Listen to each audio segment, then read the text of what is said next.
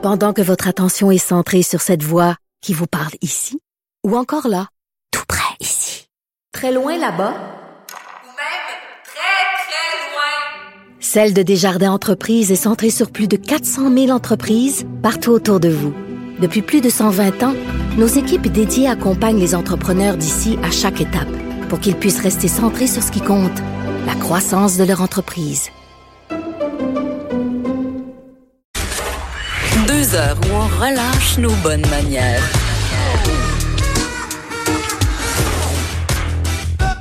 Cube Radio. Mardi, c'est le moment littéraire de l'émission. On va tout de suite rejoindre à Québec notre libraire en résidence, David Quentin. Salut David. Salut Geneviève. Tu vois, je me suis pas trompé de jour aujourd'hui. C'est bien. je, suis vraiment bas. Je me Dans mon dossier de recherche, j'ai un highlight, c'est marqué mardi, mardi. OK. Euh, semaine de Saint-Valentin, ça me fait rire un peu que tu me fasses une thématique. Je pensais pas que tu étais un gars de Saint-Valentin tant que ça. Je suis pas un gars de Saint-Valentin, ben, mais ça fait longtemps. Ça fait longtemps que je voulais faire un spécial sur la littérature érotique, puis je trouvais que le moment était opportun. C'est ça, t'es pas un gars de Saint-Valentin, t'es juste un gars cochon. Parfait, je comprends. Faisons tout d'abord des petites nouvelles, dissipons ce malaise.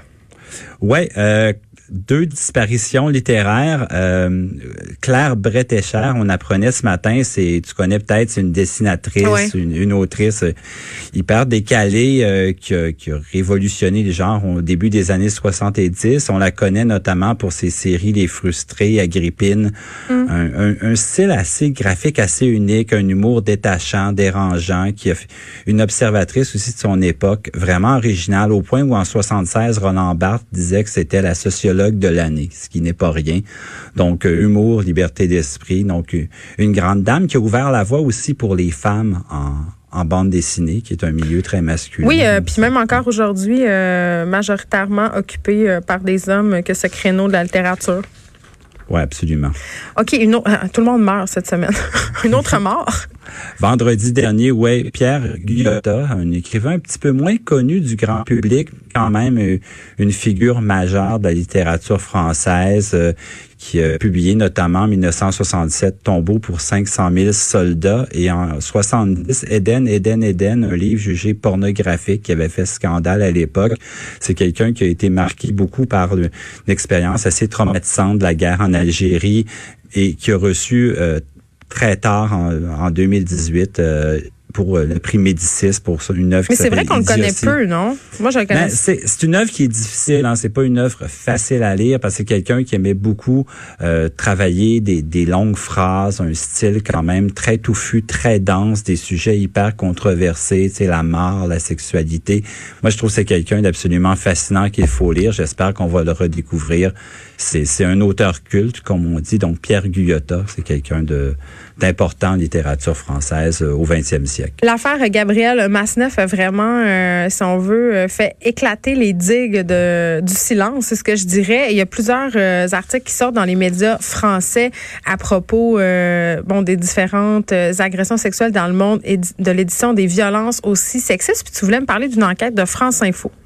Oui, absolument. Il au cours des derniers jours, je t'ai partagé cette, euh, cette enquête-là parce que je trouve ça intéressant que des écrivains, des écrivaines, mais aussi des éditrices parlent de leur expérience dans le monde de l'édition, comment des, des on appellerait des, des vieux machos de l'édition euh, ont essayé de les prendre un petit peu euh, des attouchements, des, des invitations à les rejoindre dans des chambres d'hôtel. Et des fois, les éditrices étaient placées parce qu'on sait qu'il y a de plus en plus de femmes qui sont dans le milieu d'édition en France, étaient pris dans des situations un petit peu difficiles. Si je dis non, est-ce qu'il va partir? S'il part, c'est peut-être c'est un gros nom qui quitte la maison. Tu sais, il y a beaucoup de compétition entre les maisons d'édition en France, entre les auteurs importants.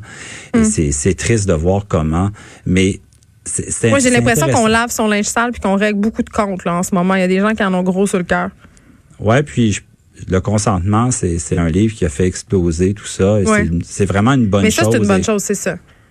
Donc, à suivre. Euh, il y avait d'ailleurs aujourd'hui, je recommande aux gens d'aller voir euh, sur le New York Times un, un, très, très long article qui fait le, le euh, qui, qui suit un peu Gabriel Masnev parce que tu sais qu'il est en Italie présentement. Oui, il se dans une cache. station- se cache en Italie dans une station balnéaire, un hôtel. Il y a une entrevue avec lui. C'est, c'est passionnant et je trouve que ça résume extrêmement bien tout le dossier depuis le début.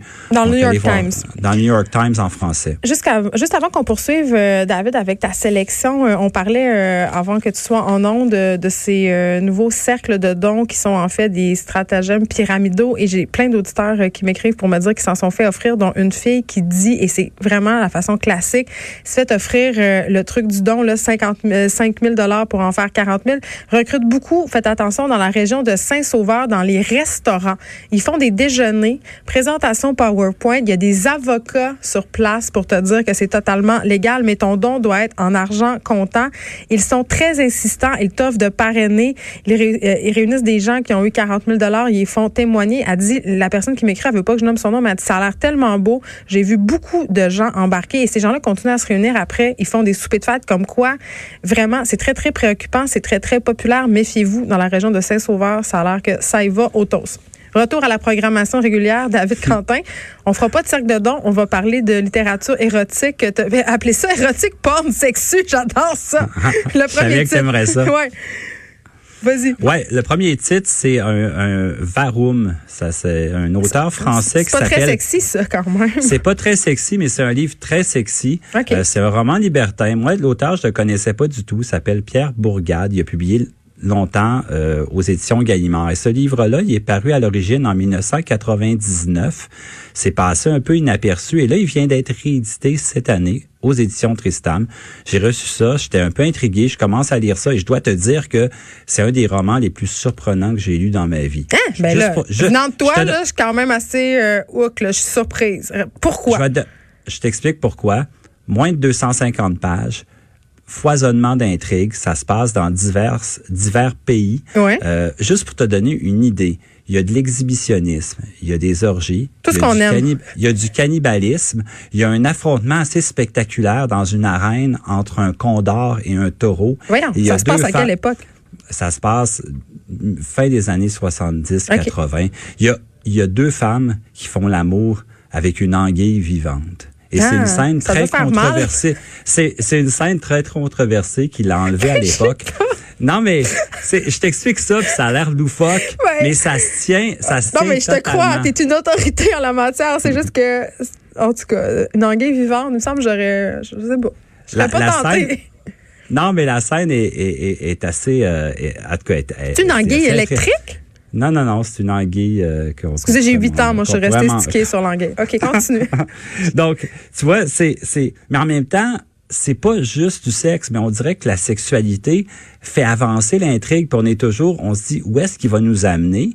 Puis en même temps, c'est toujours bien fait, c'est, c'est, c'est comme parfait. À un moment donné, euh, il y a un couple qui sort d'une, de, de l'opéra, puis ils s'en vont dans un parc, il y a une scène d'exhibitionniste dans l'auto, puis tu te dis, OK, ça va mal finir ou ça va être un peu cucu, mais non, ils il trouvent le moyen évite les toujours de- pièges. les pièges totalement. C'est, j'ai OK. été vraiment, euh, puis ça tombait bien parce que je m'étais dit, je vais lui en parler, puis là je me suis dit parfait, je fais un spécial littérature érotique. Donc, Varum, Porn sexu, on a dit. porn sexu, Varum, Pierre Bourgade, c'est ma première suggestion. Roman français à découvrir absolument, chef-d'œuvre. Chef-d'œuvre, rien de moins, Seigneur. Rien de moins. Perdre haleine d'Anne Archet, qu'on connaît, en tout cas, on la connaît euh, sur les médias sociaux. Anne Archet, je savais même pas qu'elle écrivait des vrais livres pour vrai. C'est son troisième livre. Eh bien. Euh, pour les gens qui la connaissent pas, elle se décrit comme pornographe, pansexuelle, impénitente, prêtresse, Madame iconoclaste- Bombardier l'aimerait beaucoup. Prêtresse iconoclaste des réseaux sociaux et prolifique écrivaine anonyme. Elle publie chez Romu Ménage. Et ce livre-là, c'est 26 000 mots et c'est une grande célébration de la masturbation féminine. Ah, c'est un ça. livre et je vais t'en lire un court extrait juste pour te donner, pour te, te- un peu te donner une idée un peu de. On, va style. remercier euh, le Seigneur que les enfants soient pas en journée pédagogique aujourd'hui. Je suis beaucoup trop occupé à me branler. Si c'était pas désolant, on ne peut pas toujours être à la fois théoricienne et femme d'action, et dans ce domaine, je trouve que l'expérimentation empirique est plus agréable que la théorie. Et c'est d'ailleurs par tâton- tâtonnement, si j'ose dire, que j'ai pu à la longue développer une autre méthode à la fois discrète et extrêmement efficace pour me branler, qui consiste tout simplement à serrer en cadence mes jambes étroitement croisées, comme lorsque je me couche sur le dos et que je les remue jusqu'au moment où je sens l'orgasme arriver, et que tout mon corps se tend immobile, les fesses très serrées, je contracte les muscles de mon vagin, alors l'excitation de mon clitoris et la pression interne de mes muscles suffit à me faire jouir et parfois pour varier, je place quelque chose entre mes cuisses comme un oreiller, une serviette, un coussin ou alors je fais une boule avec un drap et je baisse ces trucs comme s'il n'y avait pas de lendemain. Et puis essayer ça, au bureau, la gang. Le petit mouvement des cuisses, personne ne va s'en rendre compte. Donc, c'est ça. C'est Anarchet. Euh, ça sortait aujourd'hui chez Revue Ménage et je pouvais pas ne pas te lire un extrait. Non, mais j'ai hâte de savoir. Euh, ah, il y a mon patron à la porte. Oh! mais non. OK. Ben, on comprend que c'est assez graphique et qu'au passage, on peut, on peut acquérir quelques techniques. Mais c'est extrêmement bien fait c'est il y a de l'humour, il y a de l'intelligence et on aime ça pour ça. Oui, puis il y a aussi un peu de masturbation intellectuelle. On, aura compris ça. Voilà. OK, euh, une collection de BD. Oui, les, les, requins marteaux en France, depuis une dizaine d'années, publient une collection qui s'appelle BDQ. Qui est, c'est pas des mangas euh, violents, euh, graphiques, dégueux. Non, c'est pas du hentai là, d'affaires de sexuelles dégueulasses avec des mangas, c'est ça. C'est une BD c'est une série de BD. Ils demandent à plusieurs auteurs, autrices, de la maison de faire de la BD érotique. Donc, tu as de l'hétéro, de l'homo, du queer, tu de tout. Et juste pour te donner une idée, je voulais te lire quelques titres. J'ai peur. donc, la, la décharge mentale, Bit Fighter, coup de frein sur le côté. Coup de frein sur le côté, excuse-moi. L'éjaculation sentimentale et la planète des vulves. Donc, ça, ça donne une idée. C'est sur le ton de l'humour, mais c'est vraiment bien fait. Les styles sont très différents les uns des autres. C'est vraiment à découvrir. Si vous voulez vous offrir un petit cadeau un peu coquin, drôle, euh, c'est vraiment... Euh, je recommande cette collection-là. Moi, j'en ai à la librairie. C'est pas tous les librairies qui les gardent, mais souvent dans les, dans les librairies spécialisées en romans graphiques, en BD, vous allez le trouver. C'est publié par les Requins Marteau en France. J'aime beaucoup, beaucoup ce que fait cette collection-là. Je trouve que c'est, encore une fois, intelligent, irrévérencieux, juste assez euh, surprenant, érotique, c'est ça qu'on veut. OK, et dans notre segment euh, Avez-vous lu cette semaine? La vie sexuelle de Catherine M? Oui. ça fait très boudoir. c'est Catherine Millet, j'étais surpris de voir que pas plus tard qu'aujourd'hui, une nouvelle édition de ce livre-là qui vient de paraître. Ah. C'est sorti à l'origine en 2001. Je sais pas si tu te rappelles, ça avait fait un scandale parce que Catherine Millet, c'est une critique d'art en France très connue. Et en 2001, elle a décidé de publier ce livre-là qui est, qui raconte en fait toutes ces péripéties sexuelles dans les années 70, 80, dans les milieux de l'art contemporain. Et c'est un livre, évidemment, très graphique, mais dont j'aime beaucoup l'écriture. Et lorsque je parle de ce livre-là à des, des clients, libraires, clientes, soit les gens me disent oui, je trouve, je l'ai lu, j'adore ça, ou les gens ont une réaction inverse et disent non, c'est pas pour moi du tout, je déteste ça. c'est un livre parce que, les gens, est-ce qu'ils sont gênés les gens en librairie quand tu leur recommandes des lectures euh, à caractère sexuel?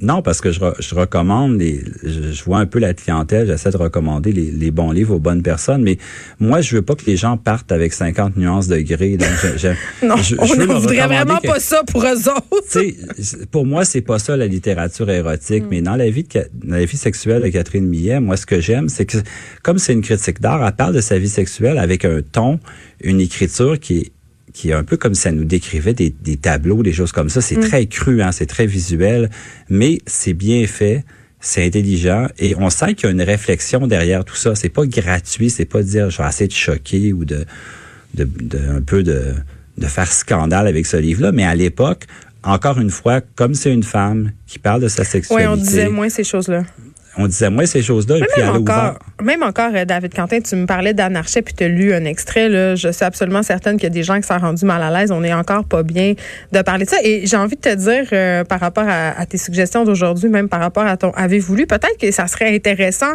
si on a envie de faire un cadeau de Saint-Valentin, d'acheter un livre comme ça plutôt que d'acheter pour se débarrasser euh, des fleurs, des chocolats qui servent absolument à rien ou de la petite lingerie, euh, tu sais, qui essaye de me vendre sur Facebook, les petites bobettes pas de fond, là, je sais pas. Moi, je, trouve que c'est un, un beau cadeau de Saint-Valentin, un livre un peu sexu.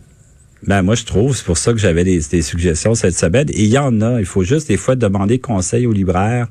Il, il, il y a des choses vraiment qui sont bien faites, qui sont euh, incroyables. Et voilà, je voulais présenter des, des, des, créneaux différents dans le genre. Une fois, j'ai essayé de lire 50 nuances de... C'est-tu de gris ou de gris qu'il faut dire? On ne sait pas c'est quoi. Degré. En tout cas, j'ai essayé de lire ça une fois et euh, j'ai lu. parti à rire. Non, mais je pensais que c'était une joke. C'était c'est drôle. C'est tellement mauvais que c'est drôle. C'est pire qu'un livre de Marc Fischer. Et là, ce n'est pas peu dire. Si vous connaissez pas Marc Fischer et vous aimez les délires psychotroniques de littérature, chez vous. Mais 50 nuances de gris, je n'ai jamais, je n'ai jamais pu. David Quentin, merci. On ira te visiter à la librairie Coabzone. Et là, tu nous as promis des exemplaires euh, des BDQ. Donc, euh, si on veut ça, faut aller le voir. Merci beaucoup. Merci à toi. C'est déjà tout pour nous pour aujourd'hui. Je vous dis au revoir. On se retrouve demain de 1 à 3. Merci d'avoir été là.